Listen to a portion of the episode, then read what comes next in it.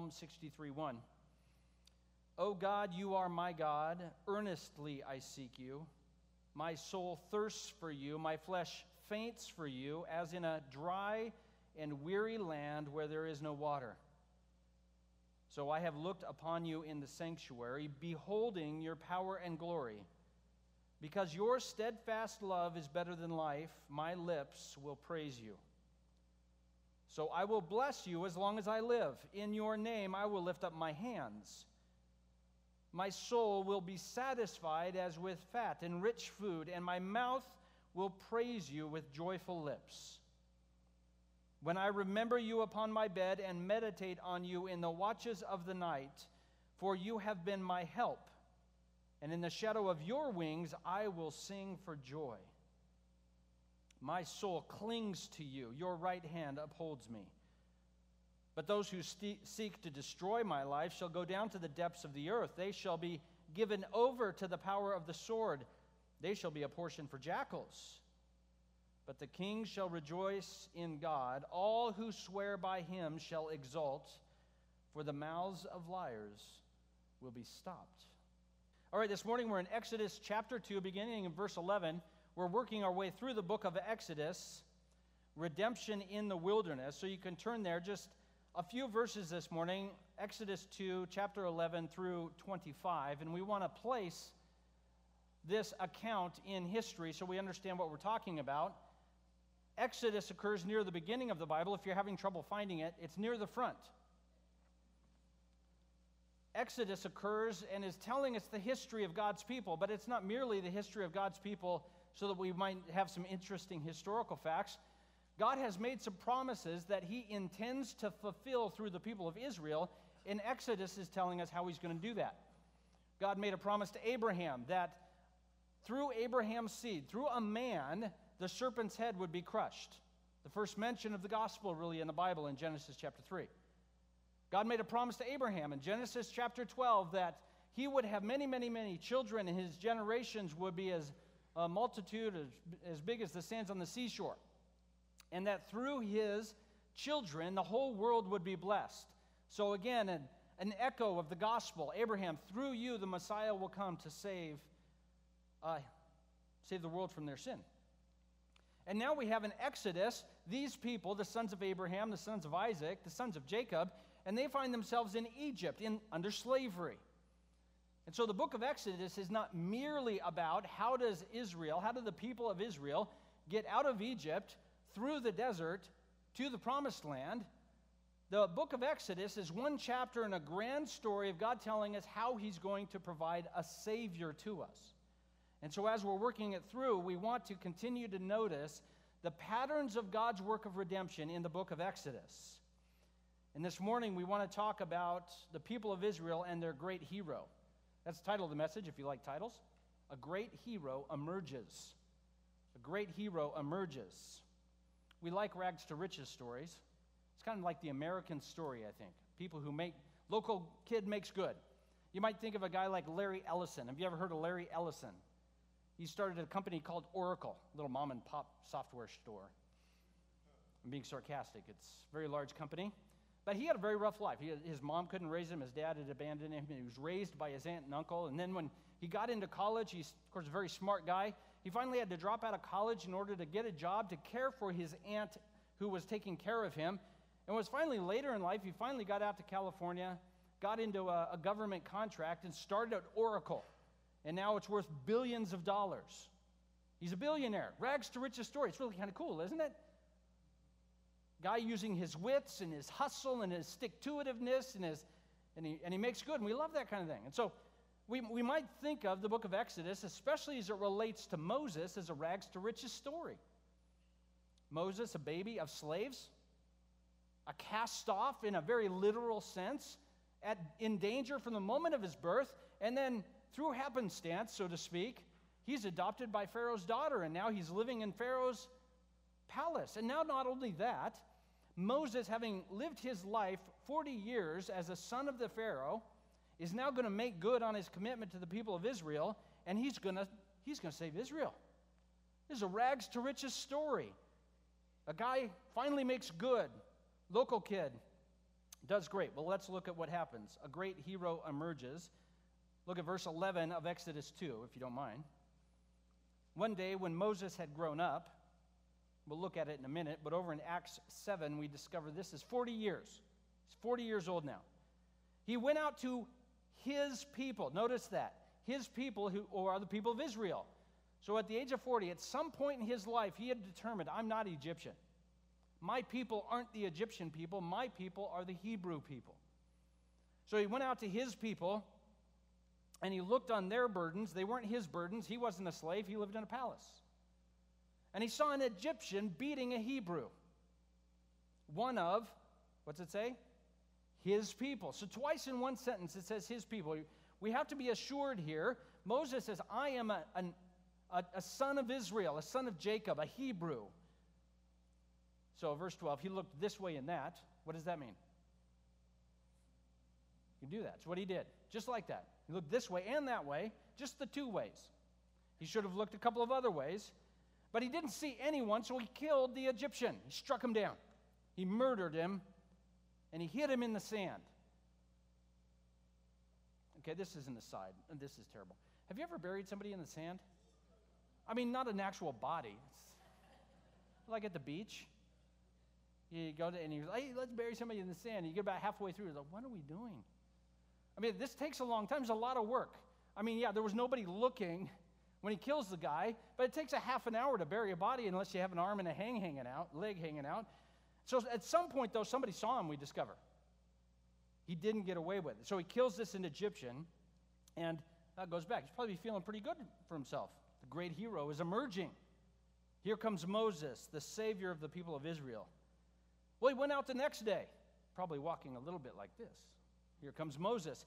And he saw two Hebrews strugg- struggling together. Now, about this, it, the way it's worded here is it's worded in such a way it's identical to what was happening before. Before, he had a, an Egyptian beating a Hebrew. Now, he, there's a Hebrew beating a Hebrew. They're not merely struggling, one guy is wronging another guy. And he goes out and he sees these two guys struggling, and he goes to the one who's in the wrong, the one beating his fellow Hebrew, and he says, what are you doing? Why do you strike your companion? And the guy in the wrong answers him this way in verse 14 Who made you a prince and judge over us? Are you going to kill me like you did the Egyptian yesterday? So he's caught, he's busted. Right in that moment, all of a sudden, the blood would have drained from his face. And the sweat. It, it, if you've ever been caught doing something bad, no, nobody here, right? All of a sudden, you know it's out there. Oh man, I didn't think anybody knew about that. Sweat trickles down your back. And then you already, what are the excuses? Uh, I didn't see him. I was driving my car. I don't know what happened. Surely this thing is known, Moses discovers. In fact, verse 15 tells us Pharaoh discovered it and wanted to kill Moses. And so, what does Moses do? He runs for his life to the people of Midian. A great hero emerges fight and flight. Moses has, maybe he has in his mind this idea that he's the next Joseph. You remember Joseph? He saved Israel by rising to the highest ranks of power in Egypt and using his power and influence to save the people of Israel, and really, in fact, to save e- Egypt in the known world from a famine. And maybe Moses had in his mind, I'm the next Joseph the next big cheese of, of Egypt that's going to save the people of Israel. And what happens? He's running for his life. Now, we shouldn't be too hard on Moses over in Hebrews chapter 11, verse 24. We know that at, at the least his heart was in the right place. This is what the book of Hebrews says about Moses. It was by faith that Moses, when he was grown up, he refused to be called the son of Pharaoh's daughter and he chose instead to be mistreated with the people of God rather than to enjoy the fleeting pleasures of sin. He considered the reproach of Christ greater wealth than the treasures of Egypt, for he was looking to an eternal reward. So Moses, by faith, knew he was a Hebrew and he wanted to suffer with the Hebrews, but he had somehow in his mind decided that he got to be the great hero of the people of Israel, that he was going to save them. But now he is running for his life to the land of Midian. This was important to Stephen over in Acts chapter 7. You may want to turn there because we're going to spend just a minute or two looking at this sermon by Stephen. Stephen is preaching this sermon as a defense against the Jews who felt that he was a heretic. You should know that at the end of this sermon, he gave an invitation. And a lot of people came forward with rocks to kill him. How often is the gospel responded to? Every time it's responded to, 100% response rate, it's either believed or rejected. And this was Stephen had to say about Moses in the last sermon he ever gave before he was killed.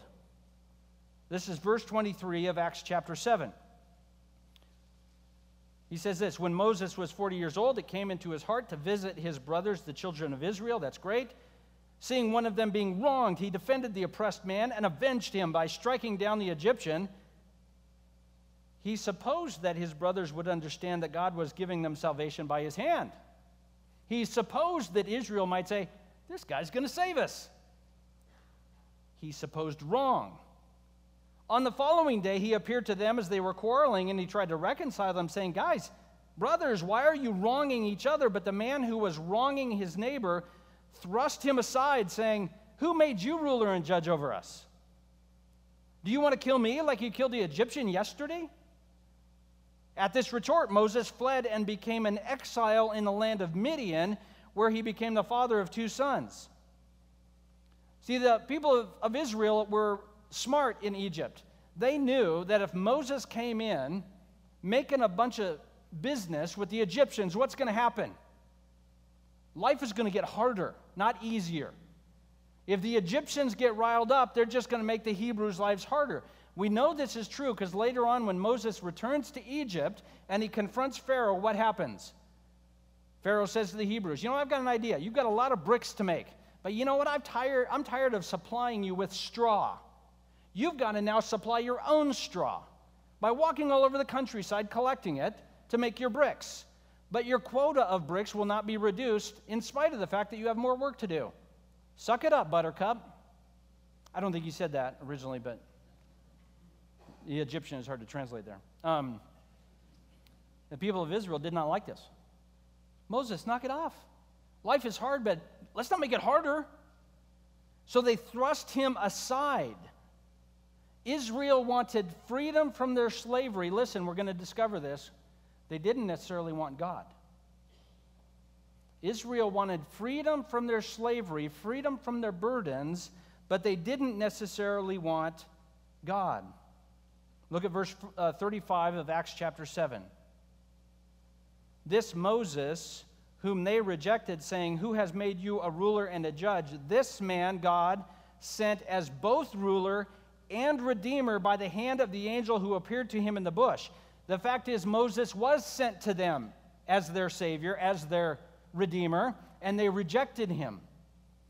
How many times did Israel reject Moses? It's hard to keep count. What day is it? They only rejected him on days that ended in Y. They rejected him when he first came and he fled for his life. They rejected him when he came again and they said, Moses, knock it off. They rejected him out in the wilderness. Look at uh, Exodus chapter 16, verse 3. Exodus 16, verse 3. They had wandered out in the wilderness following Moses and Aaron, Aaron, and they get out there and realize what? Nobody packed a lunch. The people of Israel said to Moses and Aaron, Oh, would that we had died by the hand of the Lord in the land of Egypt. What do we call that? Looking back to the good old days. They were so good back in Egypt. In fact, listen, we sat by meat pots and ate bread to the full. Oh, Egypt was so great. It was like having a campsite in hometown buffet. I mean, sure, they worked us to death. Sure, they separated us from family. Sure, they would beat us for no reason, but meat pots. They rejected him there. They rejected him later when they ran out of water. They rejected him later again when they ran out of water again. They rejected him when he went out up on Mount Sinai to get the law. What'd they say to Aaron? We don't know what happened to Moses. He's been up on that mountain for 40 days. You know what you want to do is make us an idol. We'll worship it and have a party. They rejected him then. They rejected him every time they encountered any kind of difficulty snakes in the sand. They rejected him because his wife was a Cushite. They rejected him when they faced other enemies. Moses was rejected by the people over and over and over and over again. Because Israel wanted freedom from slavery, they did not want God. Israel cried out to God because of their suffering, but notice what they didn't pray for. Early in the book of Exodus, they never pray for God, show us how to worship you. Did they know how to worship Him? No, the law hasn't been given yet. God, show us how to be in your presence and be saved from our sin. Did they ever ask for that? No, just get us out of this slavery.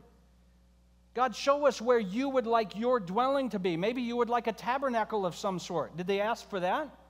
No, God, just get us out of this slavery.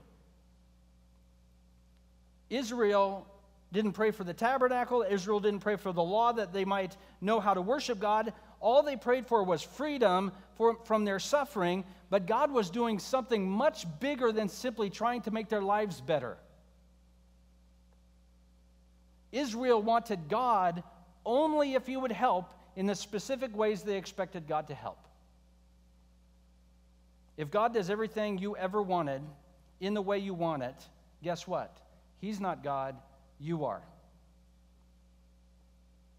Let me in, let you in on a little secret. I don't want you to feel bad about this. It's true for all of us. You're not very good at being God. People of Israel rejected leaders throughout their history. They rejected their kings when they led them towards uh, the Lord. They rejected their judges. They rejected Moses. They constantly did this because they continually felt that the people sent to deliver them were delivering the wrong things. Kings, judges, prophets kept being sent to them to deliver them from their separation from God into the presence of God, and they didn't want that. They wanted their problems to go away. So Moses says this in Deuteronomy 18 15. You might want to turn there.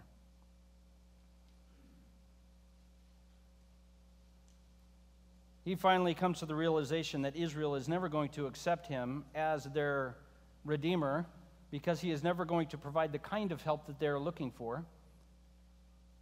This is what Moses says to the people of Israel at the end of Deuteronomy The Lord your God will raise up for you a prophet like me from among you, from your brothers. It is to him that you shall listen. Just as you desired of the Lord your God at Horeb on the day of the assembly, when you said, Let me not hear again the voice of the Lord, may God, uh, my God, or see this great fire anymore, lest I die. And the Lord said to me, They are right in what they have spoken.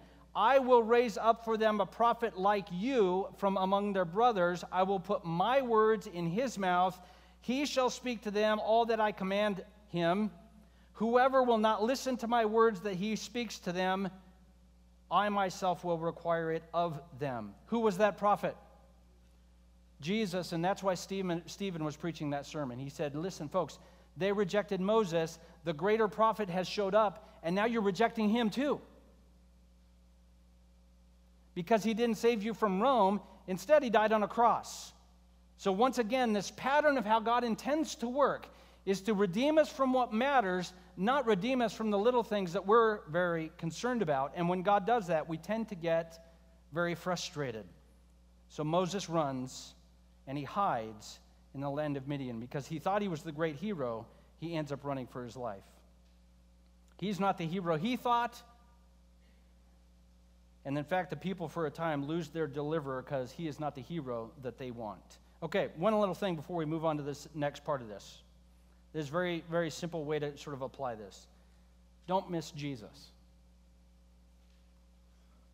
And the way we miss Jesus by following the pattern of the people of Israel is this is we have a lot of stress, a lot of stuff in our life that is really awful. And some of it like isn't just sort of awful, it's like really, really bad end of the world kind of stuff. The danger is in the midst of the most difficult things of life is we miss Jesus. Because we become convinced unless this thing goes away, Jesus isn't who he says he is. And it just might be that Jesus is everything he has said he is, even in the midst of that terrible trouble. One of the dangers of suffering and difficulty in life is we will miss Jesus because we will decide he's kind of a jerk. And if Moses is a pattern for us, which he is, and if Christ is who he says he is, which he is, Jesus can redeem the most important thing, even in the midst of the hardest troubles we might face. Don't miss him, even in the hard stuff. All right, Moses couldn't save the people of Israel, obviously, at this point, so what should he do? Look at verse 16 of Exodus chapter 2. Exodus 2, back in Exodus 2, verse 16. A great hero emerges, provides help, and is humiliated. So he went to Midian, and he sat down by a well. He was thirsty. Now, a priest of Midian had seven daughters, and they were going out to the well in order to water their flocks. They were shepherdesses. And then what would happen is they would go to the well to water their flocks, and the other shepherds, the men shepherds, would come and they would harass these seven daughters of the priest of Midian. In fact, they would run them off. You don't get to be here at the well. This is a man's well. We do man stuff. Go away. Moses isn't going to have this.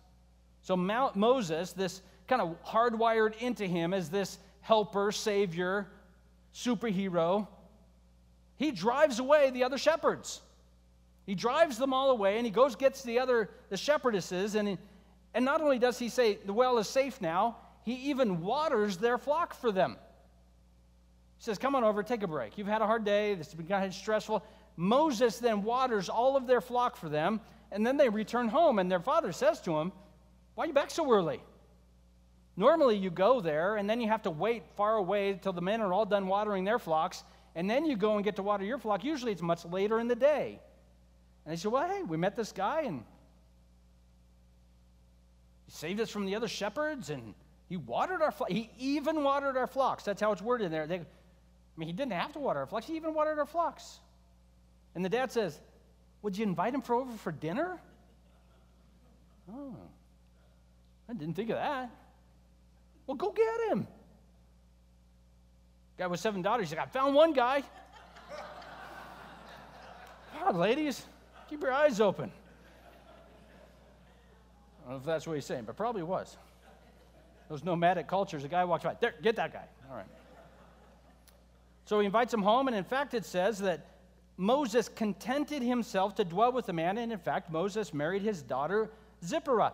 And she gave birth to a son, and Moses called his name Gershom, for he said, I have been a sojourner in a foreign land.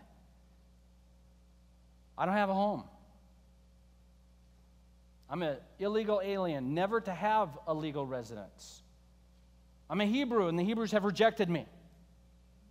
I am an Egyptian and the Egyptians want to kill me. I'm just some guy in the desert now. I don't even know that I matter. Moses is still a hero, he's still a helper, but now he discovers exactly what he is capable of doing. First of all, is he capable of saving Israel from Egypt? No, total failure. But he can save shepherds, seven of them. How do you think he's feeling right now? He's lived 40 years of his life in the highest halls of power in the most powerful nation on planet Earth. And now he discovers his skill set is he can save seven shepherds. I mean, maybe that was nice of him, but he's going, what's that mean? See, this story is not a rags to riches story. This is a riches to rags story. This is a guy who had everything and realized he had nothing. He was rejected by Israel, and in fact, Moses is discovering in this that he's not very strong. He's not the big stuff he thought he was. He thought he had it handled, he thought he had it nailed, he had all the answers, he knew what was up. And now he's feeling pretty good. I mean, he saved those seven ladies. A great hero emerges. He provides help, but he is humiliated. And this is what needs to happen to Moses because we're going to discover the work God is doing through the people of Israel and finally through Christ is a story of help coming through humiliation. This is a pattern God is establishing in His scripture to show us help is coming from the humiliated, not the glorified. Look at John chapter 1, verse 10. John chapter 1, verse 10. The gospel writer says this about Jesus Jesus was in the world, the world was made by him yet the world did not know him.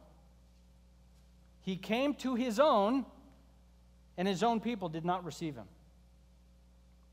It shouldn't surprise anybody on reading this. You say, Oh, I, have I've heard this plot line before. I know that how this works. That sounds just like Moses.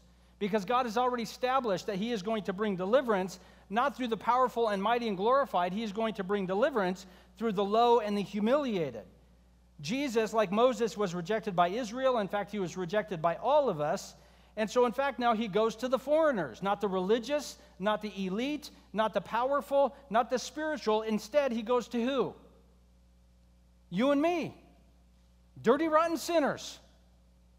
And he says, I who knew no sin will become sin that you might have the righteousness of God in me, that you might be blessed in receiving salvation even in your sin.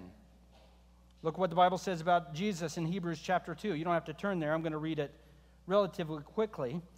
The Bible says this Jesus had to be like his brothers, like you and me, that he might become a merciful and faithful high priest in the service of God in order to pay for our sins.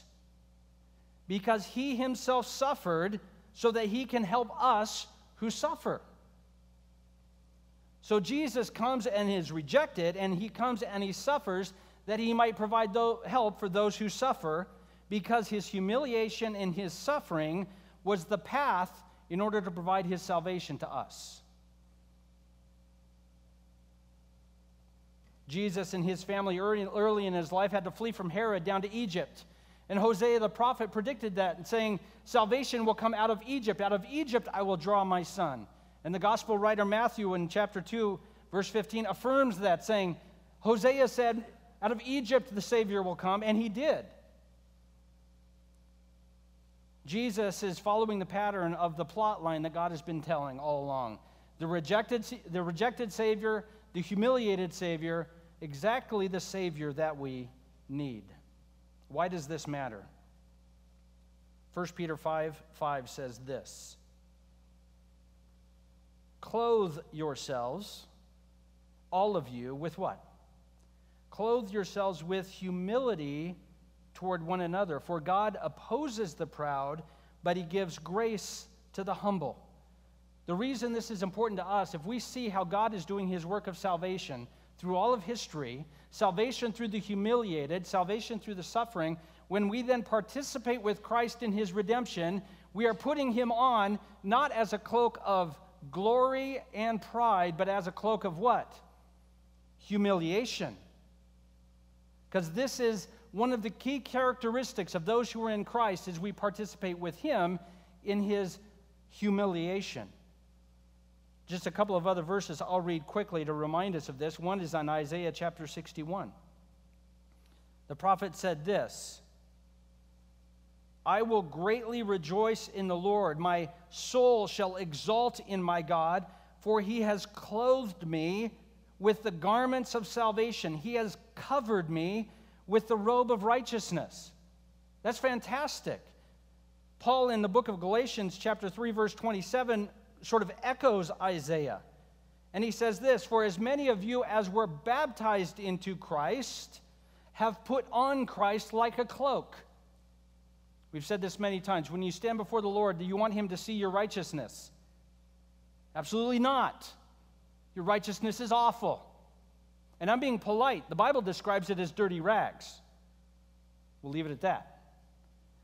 What he says is, we put on Christ, we stand before the Father. Whose righteousness does he see? The righteousness of Christ. So we put on Christ so that there's neither Jew nor Greek, slave nor free, male nor me fail, female, me fail,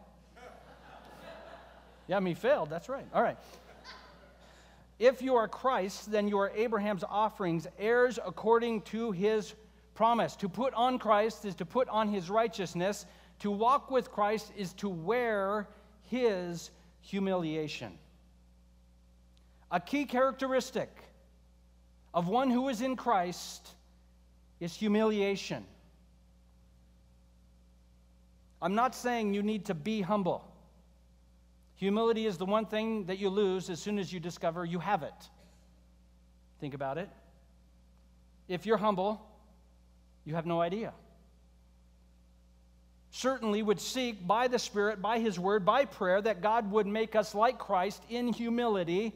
But humility is not one of those things you can work hard and do. Thankfully, God's not going to worry about whether or not you can be humble. He's going to take care of that for you. He's going to give you the joy of being like Christ by humiliating you. See, what's problem is when we hear that word, we think that's a, a, negative deal. Like one person putting themselves above you and humiliating you so that they might have their own glory. And that's not what God is doing. That's, not a, that's how a sinner would humiliate somebody. God humiliates us so that we might look more like Christ, so that we might glory more in Christ and less in ourselves. A great hero emerges. Moses is finally getting ready to be able to do God's work because Christ has humiliated him. He now has the, the power to save seven shepherdesses. That's not varsity level rescuer. A great hero emerges, help and humiliated. Question is then, how do we make it? How do we make it? This life, you know, it, it can be kind of long. I mean, the longer you live it, the shorter it gets. I think if I did the math right. But sometimes the suffering can be a lot. And you say, you know what? I don't know if I'm going to make it. I don't know if I'm going to be able to stay faithful to Christ through this stuff. How do we make it? How do we make it to the end with Christ through suffering, through, through humiliation? How do we find strength? Well, let's look at the last couple of verses of Exodus chapter 2, verses 22 through 25. Exodus 2, verses 22 and 25. During those many days, the king of Egypt died. We know Moses was in the land of Midian for 40 years. And during those days, while he was gone, the king who wanted to kill him died. And the people of Israel groaned because of their slavery, and they cried out for help. Their cry for rescue from slavery came up to God, and God heard their groaning. God remembered his covenant with Abraham, with Isaac, and with Jacob. God saw the people of Israel, and God knew. A great hero emerges. Where does this leave Israel? Suffering. Their hero, Moses, is gone. He's humiliated. They've rejected him. What do they do now? This is what we discover here is God saw. God heard. God knew. The fact is, what we have to understand about Moses is he is not the great hero of the story. Moses is a terrible hero. A great hero is emerging, and the hero of the people of Israel, and the hero of this story, and the hero of our story is God, because he hears us and he knows what's going on on the most intimate details of our life. Look what David said in Psalm 51 when he was confessing his adultery and murder to God. Psalm 51, you're familiar with it, but I'm going to read it all the same. He says, Have mercy on me, O God, according to your steadfast love, and according to your abundant mercy, blot out my transgressions. So he wants God's forgiveness. And how, what kind of forgiveness does he want? He wants God's forgiveness calculated according to God's loving kindness. He doesn't say calculate my forgiveness based on my ability to make it up. He doesn't say calculate my forgiveness based on my ability to earn your favor. He doesn't say calculate my forgiveness based on anything other than God, I want you to calculate my forgiveness based on how much you love me. Why does he do that? Because God loves David more than David sinned. How do you do, how do you figure? Well, here's it. David sinned $100 worth of sin. I know it was more than $100, so like 125, but we'll just round it. He says, God, I owe 100 bucks. Would you forgive my debt in accordance with the fact that you have a billion dollars? See what he did? See if he said, if you would forgive my sin in accordance with the fact that I have $75, David's going to be left owing 25. What he does instead is say, God, would you forgive me according to the fact that your loving kindness far exceeds any of my rebellion and disobedience? Will you, in fact, Deal with me according to your mercy, not according to anything to do with me. Because David knows something about God. He understands that God's mercy and his love and his nature is one to wash away our sin because he loves and he offers mercy. Look at verse 24 of Exodus chapter 2. This is exactly what God says. He says this, if I can find it. God heard their groaning and he remembered. You know, this is a pretty spiritual group of people. I, I should, I should do something for them. They help old ladies across the street. They're Eagle Scouts. They read their Bible like t- twice a month, and they're amazing. Now, he didn't say that, did he? And God heard their groaning, and he remembered what? His promise. He said, I made a promise to them. I don't care what they're doing. I made a promise, and my promise was to Abraham, and it was to Isaac, and it was to Jacob, and it's to all of these people. I told them that I would redeem them. I would save them from their, from their slavery and take them to a promised land.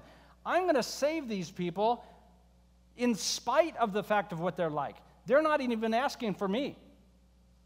I'm going to save them anyway. As Christians, that should, in fact, be comforting. Sometimes we do things wrong. I mean, just every now and then. Every day. And sometimes we confess our sins because we really want a relationship with God. Other times we're confessing our sins just because we feel guilty.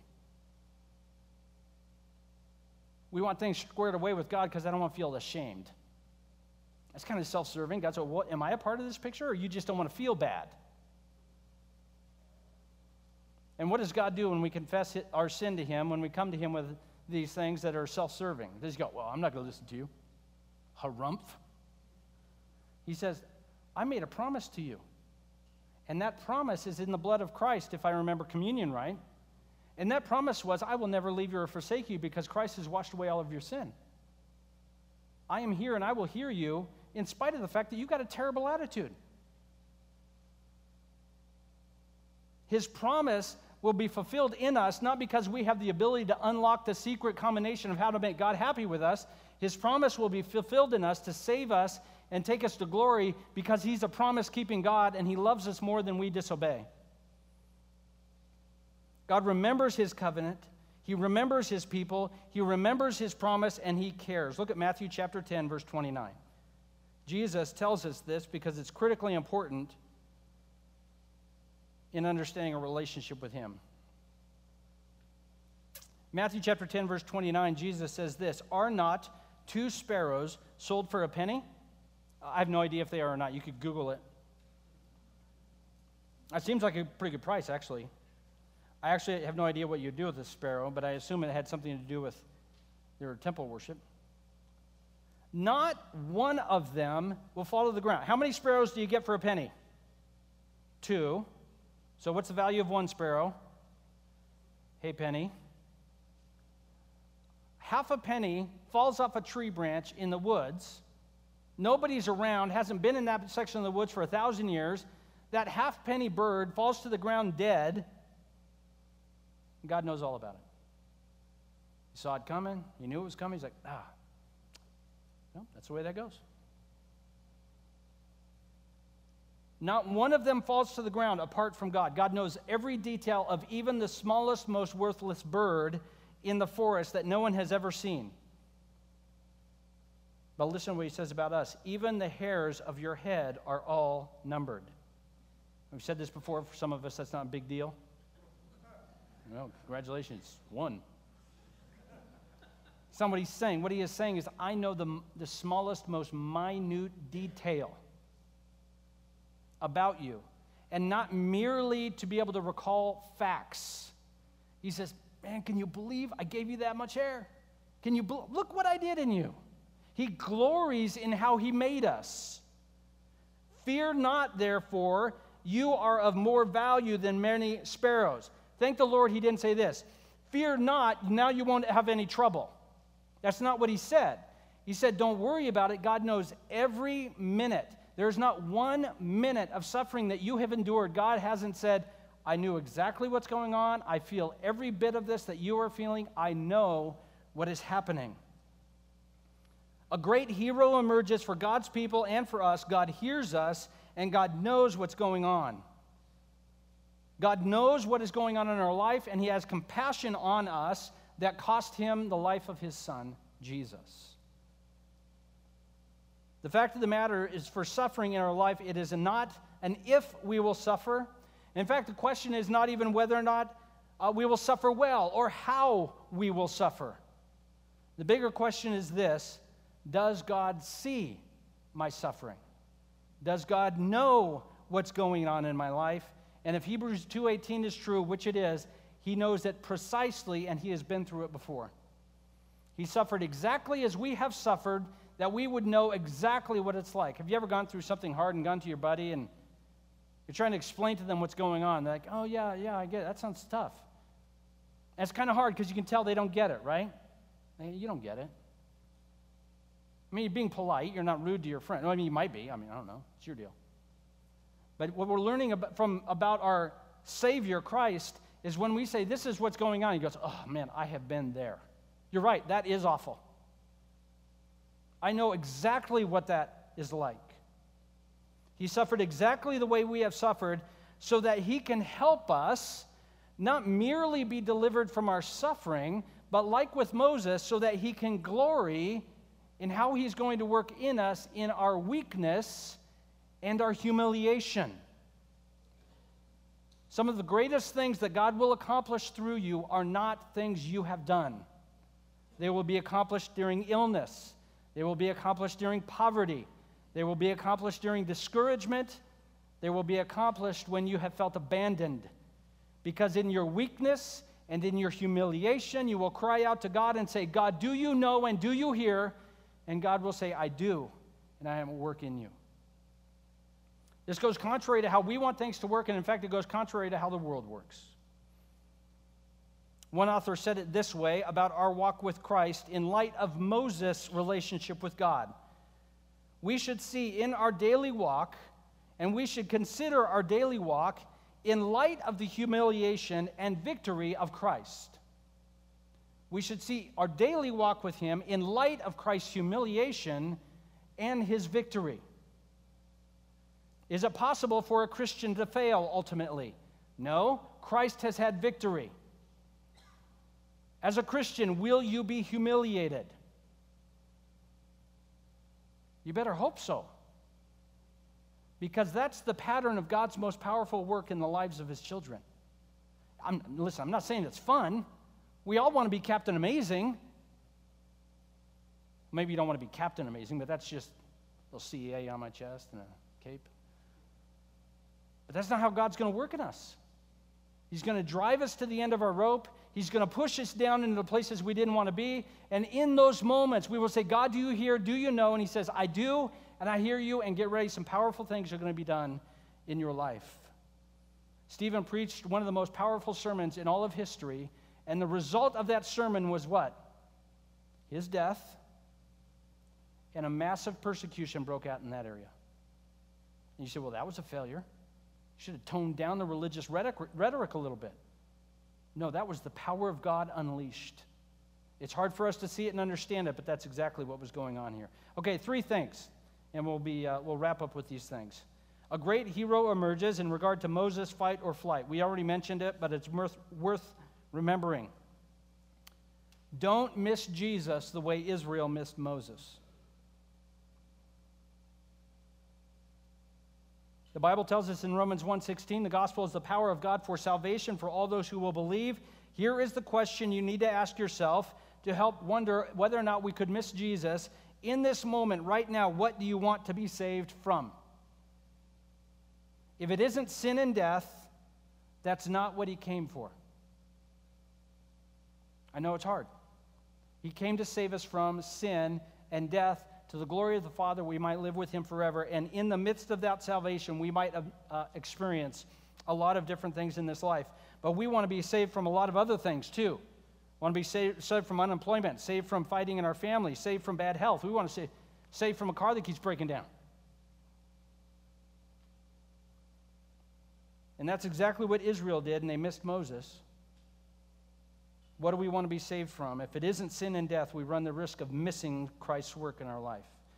A great hero emerges. Moses is helper, a helper, and he's humiliated. So let's just be reminded of this. To know and walk with Christ is to wear the garments of humility, to wear the cloak of humiliation. That is not merely to be humble. that means walk around, no, I'm not as awesome as I seem.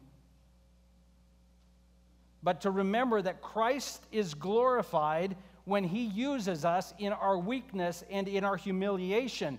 The world says you got to look good, you got to be competent, you got to be confident, you've got to have your act together, you've got to be dialed in. And Jesus uses the weak and the humble. It reminds me of Paul talking about his friend Apollos. Paul had some things going for him as a public speaker. He wasn't a good speaker, he was short, he was ugly to start with, and then he got stoned and beaten with rods a few times, so it's kind of like he fell out the ugly tree and hit every branch on the way down. And then he gets up to preach a sermon, and he's a stammering and stuttering fool. And if you think I'm kidding, read Corinthians. Apollos could get up and read the phone book, and the church will get saved. And Paul says, God has seen fit to glorify himself through my weakness. And because of that, I will boast in only one thing the cross of Christ. He saved me, a sinner. We are not just to be humble, although we ought to be. We must recognize Christ is glorified in us through our humiliation, and that's a good thing. Finally, God hears and God knows. This is probably the most important thing you need to think about. There is not one moment, one second of your suffering that God has missed. He has known and felt and experienced every single second of it. He knows, He sees, He hears. In fact, this is important. At the end of all things, every bit of it will be accounted for. There is not one injustice, injustice, not one unfair thing in your life that will not be made up for in glory. It will all be accounted for. I want us to keep this in mind as we work through the book of Exodus, and we're going to end with this. A great hero is emerging in the book of Exodus. It is not Moses, it is the God who saves.